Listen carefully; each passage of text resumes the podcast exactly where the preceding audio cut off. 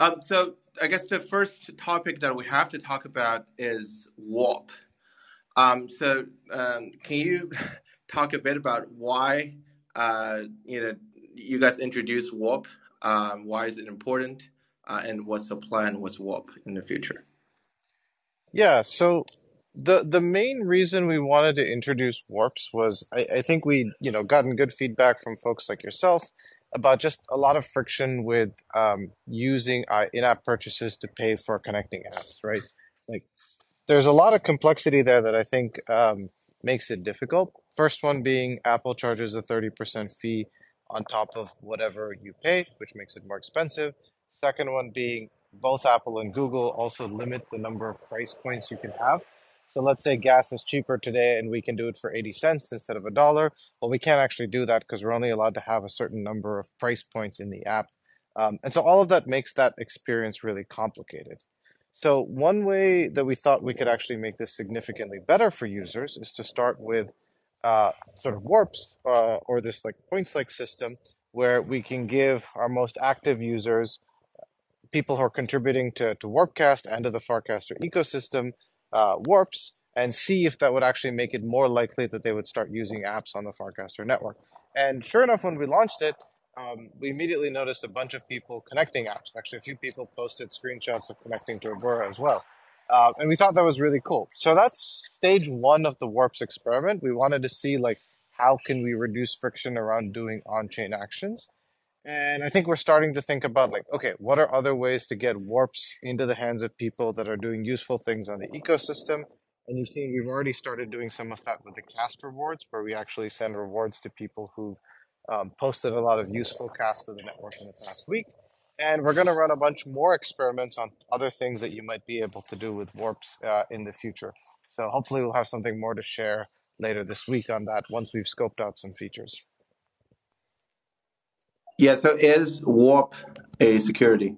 Um, very simple question. Warps are very, very locked into Warpcast. They are not on chain.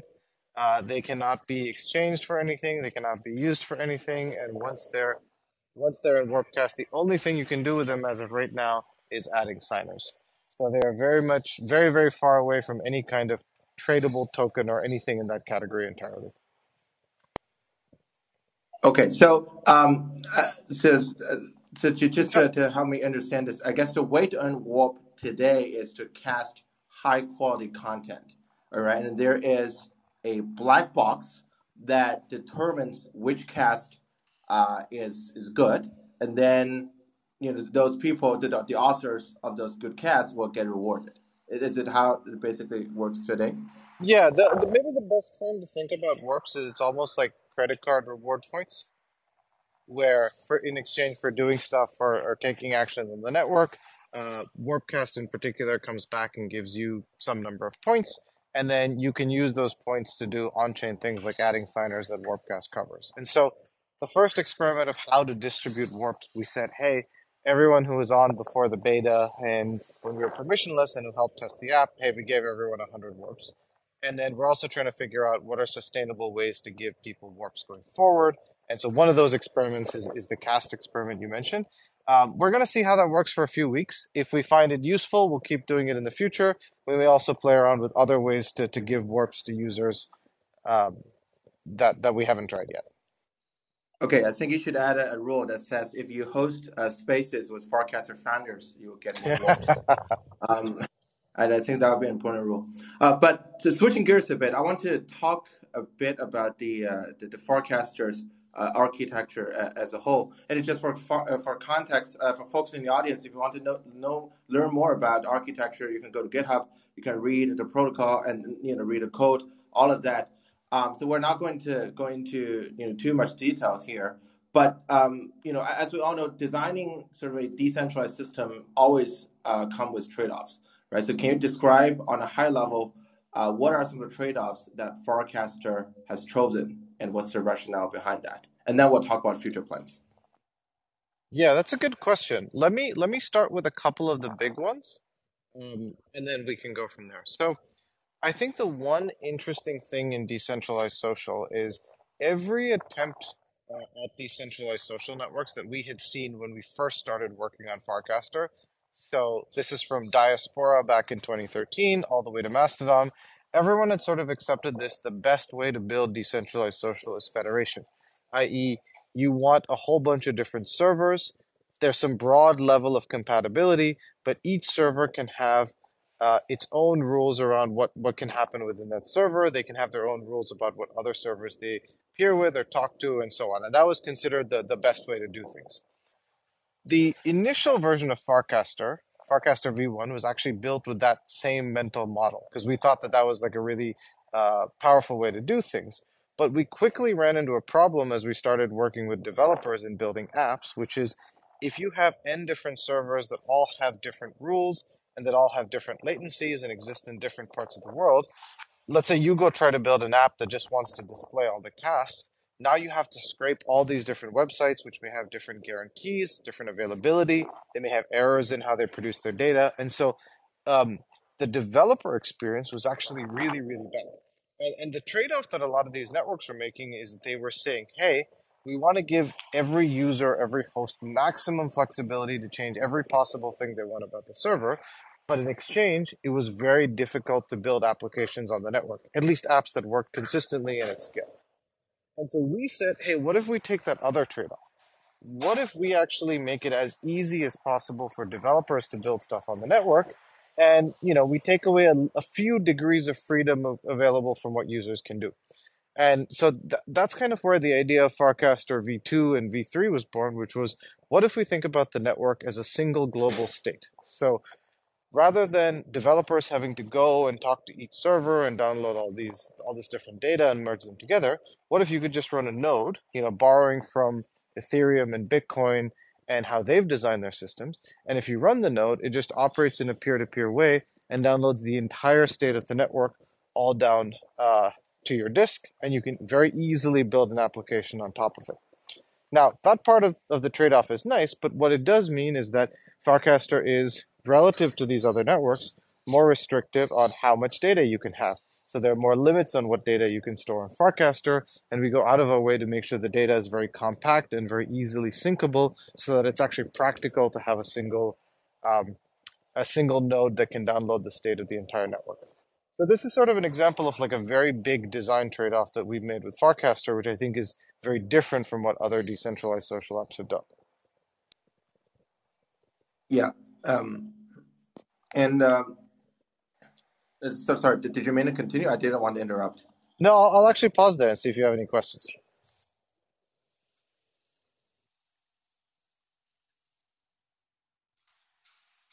And you you um, do not have, let's say, a consistent uh, timestamp, right? So, so what are some of the things that you lose by having a single global state?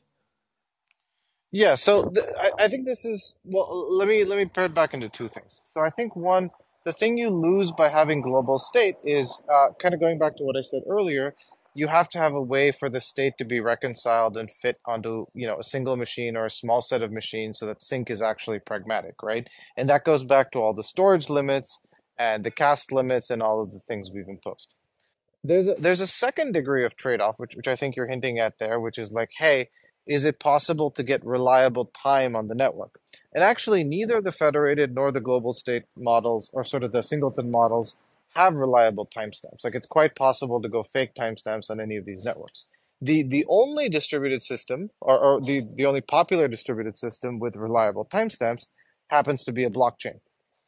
And you know, blockchains like Ethereum and Bitcoin have reasonably trustworthy and reliable timestamps, but they come with the trade-off of not being able to store large volumes of data. So even if you think of something a hundredth the scale of Twitter and want to try to put this on Ethereum or blockchain uh, or any other blockchain, uh, it actually becomes quickly and practically impossible. And so the balance that we've tried to make across all these different spe- all these different trade-offs is what's the thing that's going to give users and developers the best possible experience um, while minimizing the pains of building on, on a distributed system. Yeah, I guess the other follow up question I have is um, okay, uh, if you don't have, let's say, a billion users, uh, you could, you know, put uh, all the data on, on a single machine. But, you know, as the network scales, um, you know, do, do, you still need to introduce something like sharding um, to partition the network into you know a few states, um, so, so, so that um, the you, you can maintain a, a certain level of throughput. Yeah, no, that's a great question. So the first thing is, l- let me kind of talk about when this single uh, single state model starts breaking down, right? So we did some early benchmarking and tests on, you know, just how many bytes of data goes into a cast, how many average cast does a user have, and the rough consensus that we have is somewhere between a million and 10 million daily active users. So, so somewhere between when we have a million and 10 million people posting and reacting and liking things every day on the Farcaster network is when you can't get a single like machine on AWS that will successfully hold all of your data. So that's like around, you know, 60, 64 terabytes of data. So up until that point, I think we can kind of throw more hardware at the problem and solve it and still have a bunch of replicated databases all across the world that have Farcaster data. Once we hit that point, or once we approach that point, I think, you know, as you mentioned, sharding is an approach we want to explore. So this is very different from federation. The notion of federation is that like users can choose which server they want to be on, and each server has its own rules about what it can do.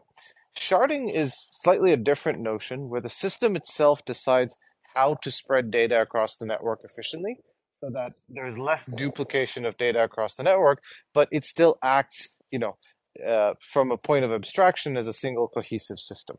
So an example of sharding might be something like the system might come up with rules such that when you're a hub that comes online, it says like, hey, you're now responsible for holding data from, you know, this group of FIDs to this group of FIDs, and will assign a different set of rules to other hubs so that there's some overlap between what all hubs store. So nothing is stored on a single hub, but each hub no longer has to hold 100% of the network. It can hold maybe 80% or 60% or 50% and introduce uh, smarter and smarter ways to uh, scale the network.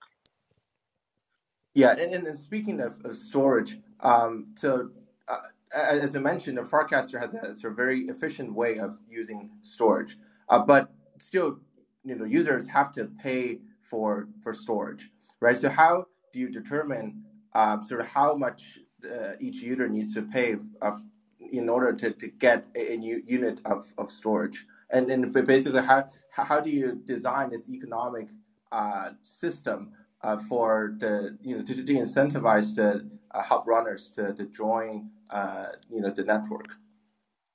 Yeah, so there are, I think two constraints that you know we're we're trying to optimize for on the network. Um, the first is let's assume let's imagine a network where there's no cost to posting on the network. We say, hey, you sign up and you can post an infinite number of messages, and all hubs will store all of these messages. Now that breaks down quickly when you have you know either a malicious user or someone who writes a bot that goes crazy that posts a billion messages and all the hubs all over the world just start crashing. It's just impractical to store an unlimited amount of data on a, on a shared resource, right? You just get into tragedy of the commons pretty quickly. So the the first goal for um, for charging for storage is actually to prevent that tragedy by saying, hey, there's a price associated with this, which immediately makes it harder for malicious attackers to do it. And the second goal is to actually impose some limits on it to say, hey, we'll actually store the most, you know, this is how much you get for paying X dollars or X ETH which imposes a limit on what what of your cast history is actually retained on the network. So that actually makes it kind of useful, right? Even if you don't want to pay to store everything, you can pay for your most recent data on the network, um, and that still still makes it valuable. There's a question of like, how do we actually determine the storage price, and you know, what is the optimal price to be setting on the network to sort of strike a balance between growth and preventing people from abusing this sort of shared storage resource. And I'll talk about how it works today and how it'll work long term. The way it works today is we wanted to optimize for maximum flexibility and simplicity because we don't actually know the usage patterns of the network. Like when we went permissionless in October, that's the first time it had ever been live. We had no idea if we would get, you know, millions of, uh, of airdrop farmers and other accounts spamming the network or if it would be much more manageable.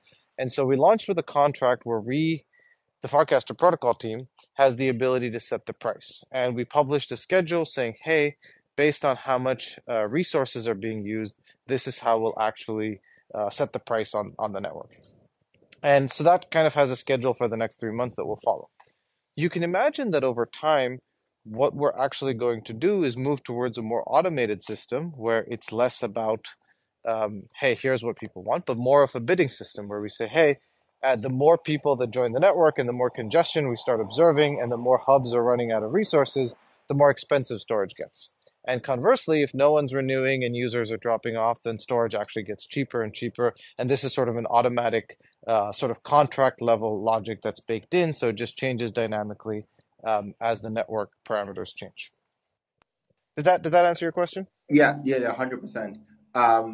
Um, and and I want to uh, switch uh, gears a bit and then talk about sort of people who, who run uh, those hubs, uh, and also you know, and the, the, the fact that we, you know, the, the hub is permissionless, right? Anyone can, can run a hub.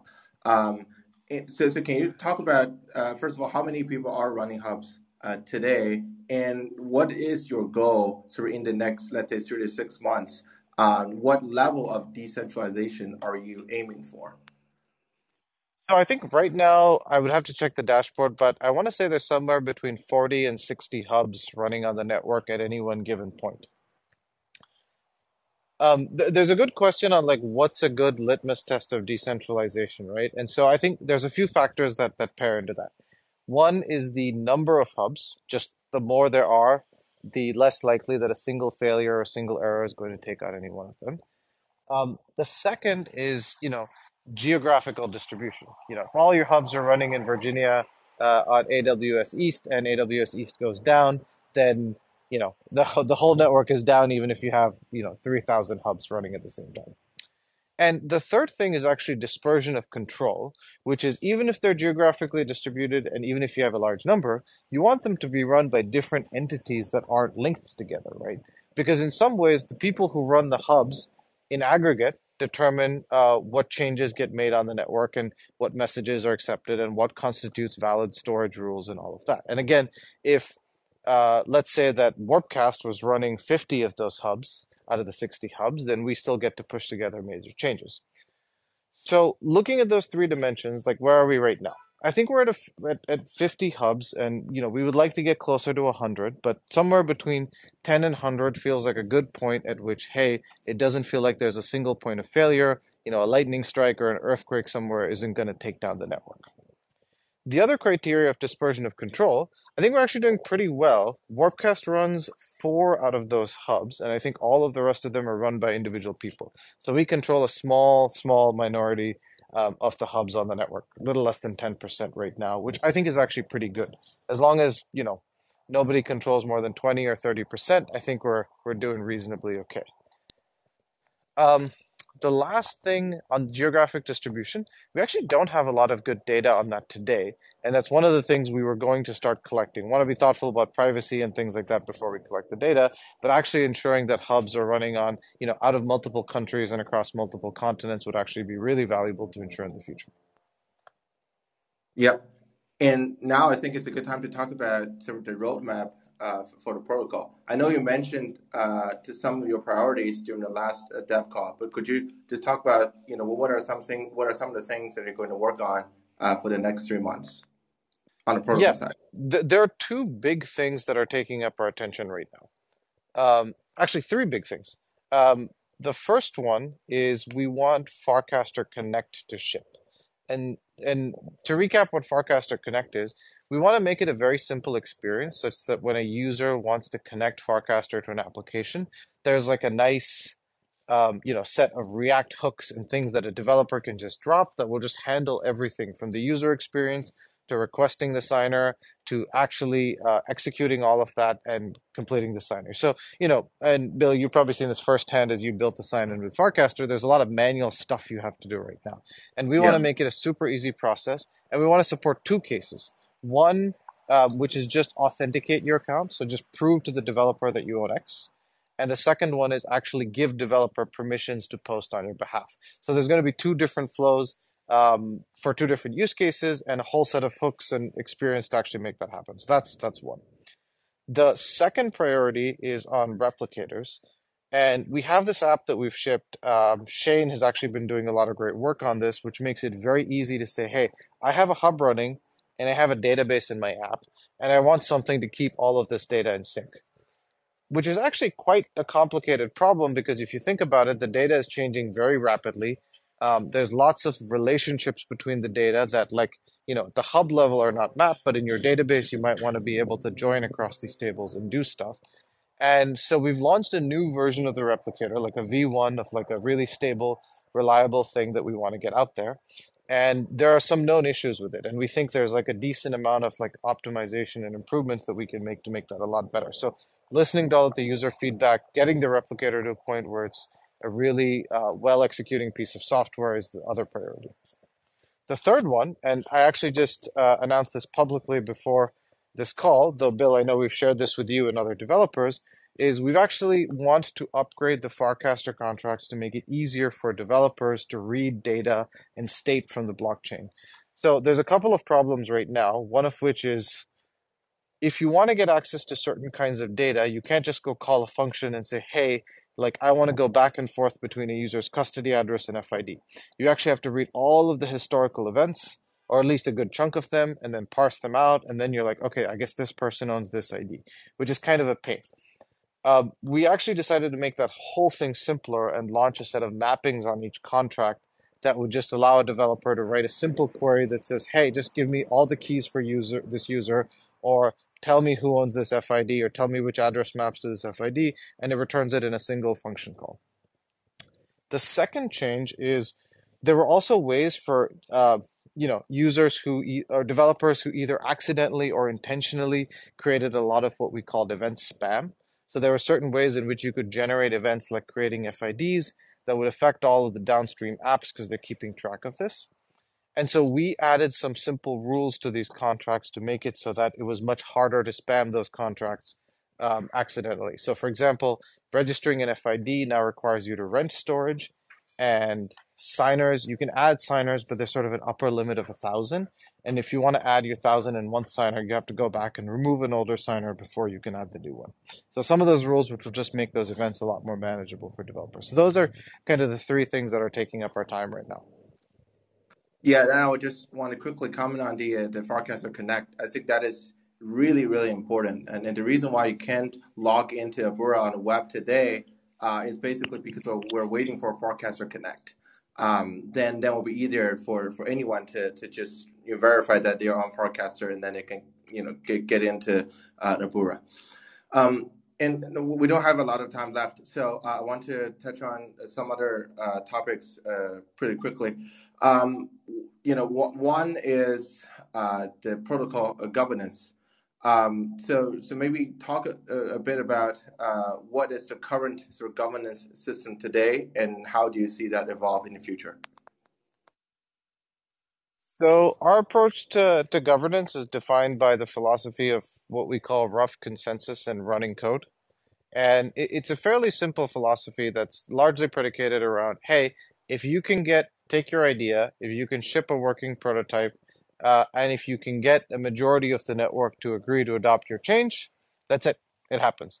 And it doesn't matter who you are, there aren't any special rules, there aren't any special roles, and people can kind of just like push forward for changes that they want, right? And and the way this sort of works is everyone gets to opt into everyone else's decisions. So um, you know, there's a team that owns the Farcaster protocol contracts, and you know, we can go and make changes to those contracts. But let's say bill you disagree with what they're doing you can go and fork that repo and make a new version of the contracts and you can ship them and you can go talk to all the hub operators you know the the 55 that aren't us and you can say hey this is better for everyone let's switch over and then people can switch over to the new contracts and then now you're running the farcaster contracts in the same way, hub operators have a lot of control. Let's say the hub operators don't like what we're doing. They can switch over to a different version of the contract so they can change the code that they're running. And the users in the apps also have a choice. If they don't like what the hub operators are doing or what uh, what's happening, they can like switch to different applications or stop using the network. So every group, from protocol developers to hub operators to app devs and users, sort of has some influence over the other group in terms of what's happening. And the way changes will get made is if someone's able to develop a working change set that they can push forward that has buy-in from all of these three groups. Yeah, and and how do you see that governance structure evolve in the future? do, do you think we're going to keep the same sort of governance mechanism or? I, I actually think it's uh, this may be one of the more controversial things that, that we sort of believe, but I actually think like any kind of ossification or formalization of governance is actually bad for the protocol. Like I think getting too formal about who gets to vote, who gets to decide, who gets to move things is actually just going to result in a lot of nitpicking and low level decision making. And if you look at some of the most successful protocols out there, you know, from the web 1.0 days, internet, email, etc., a lot of the biggest successes have this like rough consensus and running code philosophy underlying their systems. And conversely, if you look at the systems that haven't made progress, they've all been ones where there are formal boards or people who get to decide things and veto things and need to meet before decisions can be made, which just like significantly slows down the rate of progress. And I think, especially in this early stage for Farcaster, and definitely for the next few years, speed is much, much more important than anything else. We're still a very young protocol. We're still learning how to get users. We're still trying to build something that people want. And so worrying about governance and all those things that are like later stage concerns, I think take away from just being successful. Yeah, 100%. Um, and uh, I want to quickly touch on uh, direct cast. Uh, do, do, do you have any plan uh, on putting that uh, on a protocol level? or the, what's the roadmap for for direct casting? Yes, I think I think the long term plan is to get there, and I, I know Cassie's on this call, so uh, maybe she can jump up and offer some thoughts after this. I don't know if that's easy to do with the way this call set up, but the the, the high level is we, we want to get to a point where other clients can incorporate direct cast, and we want to get to a point where direct cast work across mobile and web. And right now, it's it's a feature that's very constrained to uh, Warpcast mobile in particular. However, DirectCast, I think just the way they're developed and the way we built them, uh, there's actually a fair amount of complexity and nuance. So one of the things we want to make sure that we're doing, and Cassie's been doing a ton of the heavy lifting on this, is every time we ship something, making sure that it works really, really, really reliably before we go and try to like expand the scope of what it does. So the roadmap for DirectCast is probably going to look something like this. Uh, we have it on mobile now, and we've got it to a point where it's quite stable significantly better than it's been over the last year.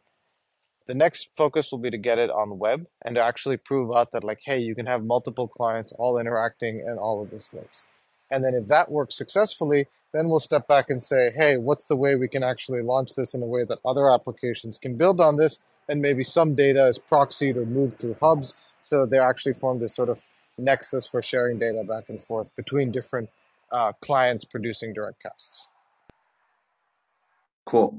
Uh, last question uh, from uh, Chandresh. When does Farcaster start sponsoring ETH hackathons as a way to support devs? Hint: ETH Mumbai is planned for March 2024. So we've been we actually ran an experiment a few months ago with just uh, these retroactive grants where we just basically gave money to projects that were building things on Farcaster, and at least for the short term, that's kind of an area that we want to focus on. Um, so, so rather than proactive funding, which is like going and funding people who want to build new things or sponsoring new things, what we actually want to make sure that we're doing is, hey, there's a lot of great builders already putting their time and energy into Farcaster, and how can we be spending more of our uh, spending more of Warpcast resources supporting those developers first? And I think if we ever get to a point where we feel like that's tapped out and there's no other way to move forward, then we'll start exploring and to do like, okay, how do we go and fund new people who haven't yet built into Farcaster, which, you know, hackathons and all these other things will form a part of that. All right, I think we're at time. So uh, thank you very much, Varun, and uh, hope we'll talk soon uh, again. Cool, thanks. And uh, is great. Like this worked flawlessly.